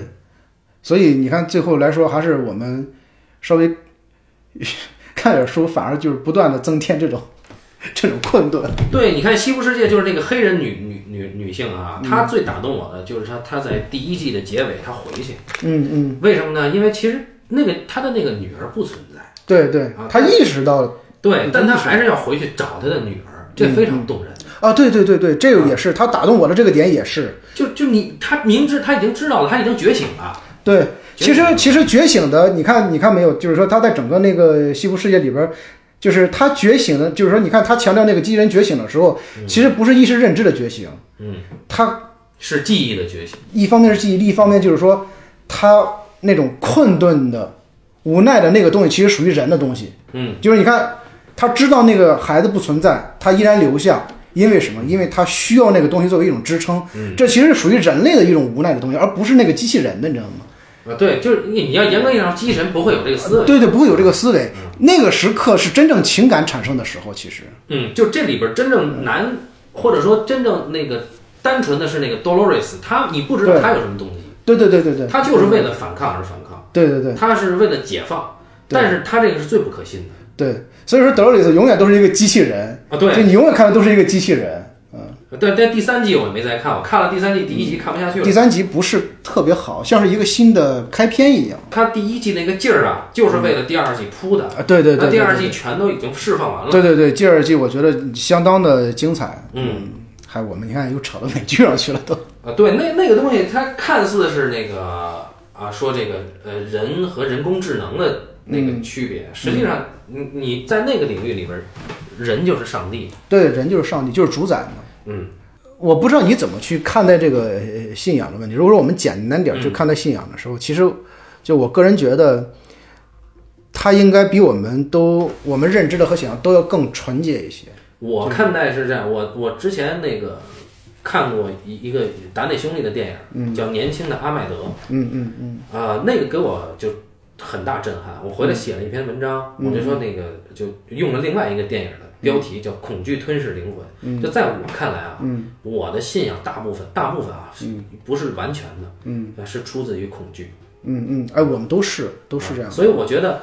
就在那个影片里，阿麦德他是一个狂热的那个伊斯兰教的对对对教徒，他要杀他像的老师圣，嗯圣教徒嘛。对他要杀他的老师，但他老师也是穆斯林。嗯而且他老师帮他摆脱了阅读障碍啊，但这不是比你那个阅读障碍重得 多了。然后他，但是你你在整个影片从他一开始到最后，嗯，他始终处在一种高度紧张的一种对恐惧的状态。对对对我操，我这么做是不是不对？对对我这么做是不是亵渎了这个仪式对对对啊？那他这么做，他叛教，嗯，所以我一定要怎么怎么样。对，就你感觉他的这个虔诚的信仰跟恐惧是绑定在一起的，当然他还有光荣的那一面、荣耀的那一面、荣耀的那个欲望，嗯嗯。但是我觉得在荣耀的基底应该是恐惧。嗯嗯嗯，就当我我我去寻求宗教帮助或者寻求一个信仰的时候，我首先是因为恐惧。是是，其实是这样的，就是说，嗯，其实好像我们应该都是这样的。然后我我这里要稍微稍微提一下那个，我是前段时间才看的那个嗯， 《幸福的拉扎罗》，我之前哦跟你没说看过，过就是说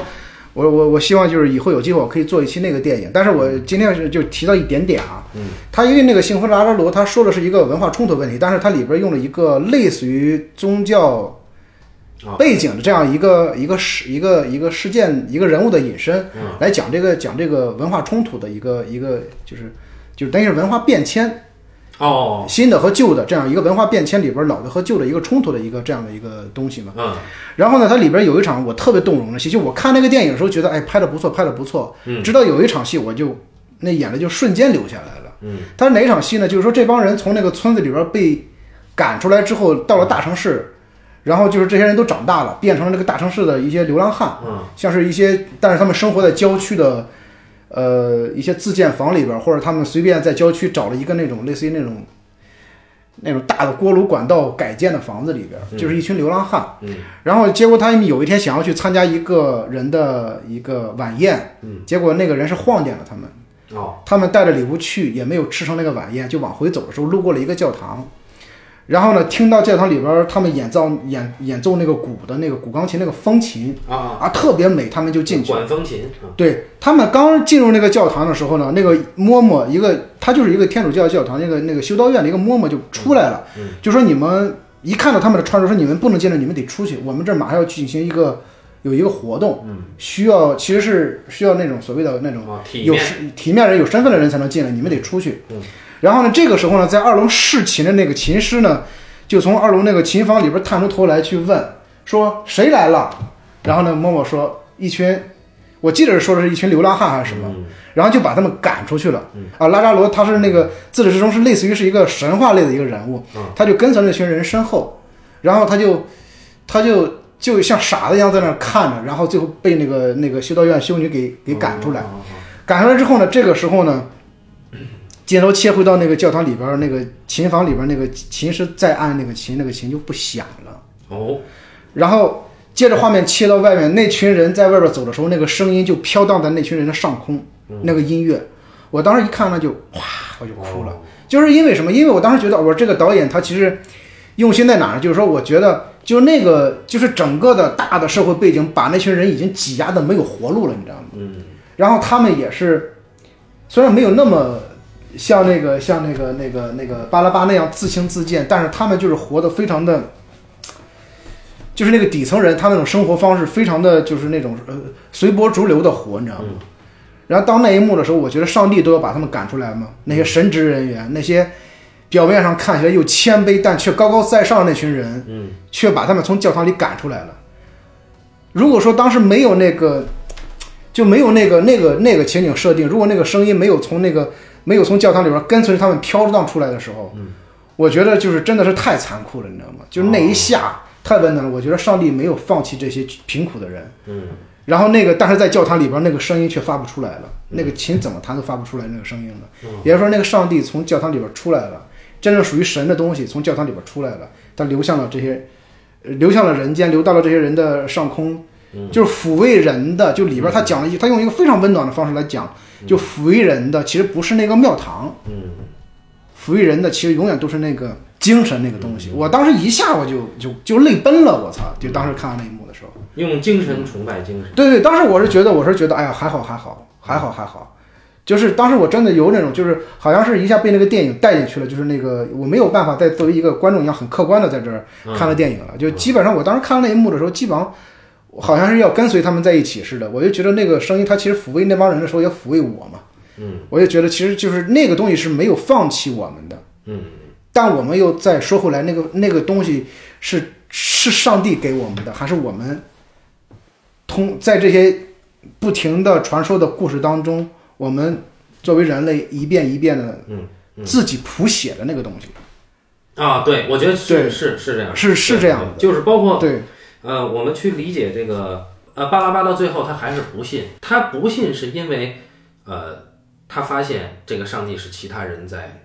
烘托对谱的，写甚的，至是制造的，对对，但他为什么越来越趋近于相信？嗯还是因为打动他的那些人，嗯嗯呃他们的虔诚，嗯呃包括他们的牺牲，嗯，啊，让他会去好奇这个东西。对，他自身是一个，就是你你就是你刚才讲的那个巴拉巴，不是造那个兔唇女孩的时候吗？嗯就是你会发现那个时期的她其实是有圣光的嘛。嗯，就是那个时期的她，其实那个那个过程里边，就是她她不去做那个礼拜，嗯，就是她去掉了所有的一切关于，就是这个宗教里边那些那些礼仪，嗯她用了一个最直接的一个最简单的方式去做了一个她要在那个时期最人性化的一嗯个事情的时候，你反而看到了是那个不属于她的，好像是。嗯就是那个那个他当下的那种那种悲悯是在哪来的呢？啊，对是什么刺激他产生那个悲悯的呢？对，就是有时候我们就是总会通过很多故事来去反思，嗯就是我们真正的那个信仰是不是在那个群体的、那个集体的那个仪式里产生的，嗯还是在那之外的？嗯，是不是学习来的，还是你本来就有的？我对不知道。就是说那个神，就是说包括上帝，他对你的那个，他对那个启迪，嗯，那种感召，是不是通过某种事情的刺激产生的，还是教化来的？嗯，是那样子的。其实说它里边产生了好多这样的，嗯，是是是我们通过这些文章和这些电影，其实产生出呃诸多的类似于这样的一个问题来。而且我就这题外话，我看巴拉巴的时候，老能想到徐浩峰的作品，嗯，就是说他对于那个有执念的人，一直在做那种类似于愚蠢的那种高贵的行为。嗯嗯嗯，啊，但是这些人自己又没办法解释自己为什么这么做，有这个怀有困惑的这个、这个事儿，但他一嗯对直在一直到死都在这么做，对对，啊，又得不到答案，就他这里边也有，但是区别在哪儿？我当时跟跟朋友说，我说我觉得巴拉巴这个作者叫这个拉格维斯啊，他能得诺贝尔奖，我觉得徐晓峰也可以得诺贝尔奖。然后哎，当时我今天早上起来，我来来你这儿，我突然想到，啊，我觉得可能徐浩峰有一个不一样的地方，就是他们在写的是巴拉巴，但徐浩峰写的还是高阶知识分子的困惑。对嗯啊，不管是何安夏，嗯，还是这个这个李存义，还是这个、这个后面这个啊、师傅里面的那个陈实，嗯嗯。啊，还是这个后来他新的那个小说叫《弥勒弥赛亚》，嗯，那里面的人的困惑，就他都是一个他写了一个特定阶层，对，要么身怀绝技，嗯，就顶多是不被认可，对， 但他毕竟还是代表就是徐浩峰写的人很像他自己，啊，对，就有这种点怀才不遇的那个、哎对对对那个对劲儿。但这个它不是一个最最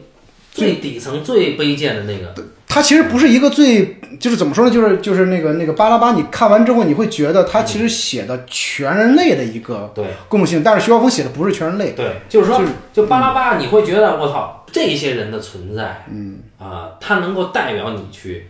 去思考这个问题对更好，对因为有徐浩峰作品里的主人公虽然也动人，嗯，但是他们是你够不到的。对对对，对，就像他本人一样，就是也也是也是够不到的。嗯嗯，就是知识分子阶层做的东西，其实都是这种，呃，对，都是嗯对，但但但这些人也是知识分子，就巴拉巴还是就是巴拉巴在技巧上写作技巧上吸引我的一个是，他非常像话剧，嗯就因为他本身是一个剧作家，嗯啊，就非常的漂亮，他写他的每一个段落的技法。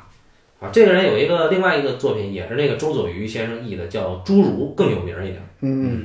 那个可以回头再买来看看。对对，反正都是几块钱 的那种，啊，都是现在也没了啊，这还还是强烈推荐大家看一看。嗯嗯，那么我觉得这个就关于《基督最后的诱惑》，我们衍生出来的东西比较多对对对，啊，但确实它跟如果跟沉默放在一起聊，又又有点太长了啊。是是是是，嗯，那接下来我们可能就呃看看我们呃我们会系统的把欧洲这些导演的关于信仰的、嗯啊，特别是基督教题材的电影，看看完以后，我们再来决定对先对聊对谁对后对聊谁。对对。对所以我现在想的是，觉得那个德雷也有一个电影叫《词语》。然后是什么？是那个当时是老高给我推荐的嘛哦？因为我说我之前看那个，就我们俩都特喜欢那个那个《圣女贞德》德雷也的。嗯，后来他说那个有一个词语特好，然后我就找来看，哎，我真的觉得太牛了。哦，他其实也是讲了一个有一个家庭里边有一个儿子是一个癫狂的一个一个基督徒的信仰者，啊啊，然后呢，他其实讲的是一个家庭的哦家庭的，就是家庭伦理的一个这么一个故事，你知道吗？？然后呢，呃，我其实想要说的不是这个，我其实就是因为我觉得在以后我们的这个专题，呃这个专题里边，陆陆续续的讲一些，就是说我妈这个教会里边好多她的教友的身边的一些事情，包嗯括他们教友，呃，一些一些就是自己的一些经历的一些事情，我觉得可以和这个、呃很多影片结合的去来说，就来说我们，嗯我们这个呃宗教本土化的时候，其实我关注更多的还是人怎么在这个呃信仰和他们自身生活里边。嗯，就是来回跳转的这样的嗯一个、一个状况。我觉得这个其实对于我来说，其实比较有有嗯，有诉说的一个动力。到时候我们也会关注一些呃东方的作品，对就比如说日本的、韩国的，像韩国有李沧东就拍过，对对对对有密阳，密阳阳其实密阳对其实就是信关于信仰。对对对对，密阳，嗯然后我们我们到时候再来研究，嗯好吧？那就呃，反正我们就接下来的更新时间是没办法确定的，啊对但但是这个节目是不会断的，对，希望你们不要就继续你们曾经的包容，对对啊，对，谢谢你们，谢谢你啊们，谢谢大家啊，再见。再见。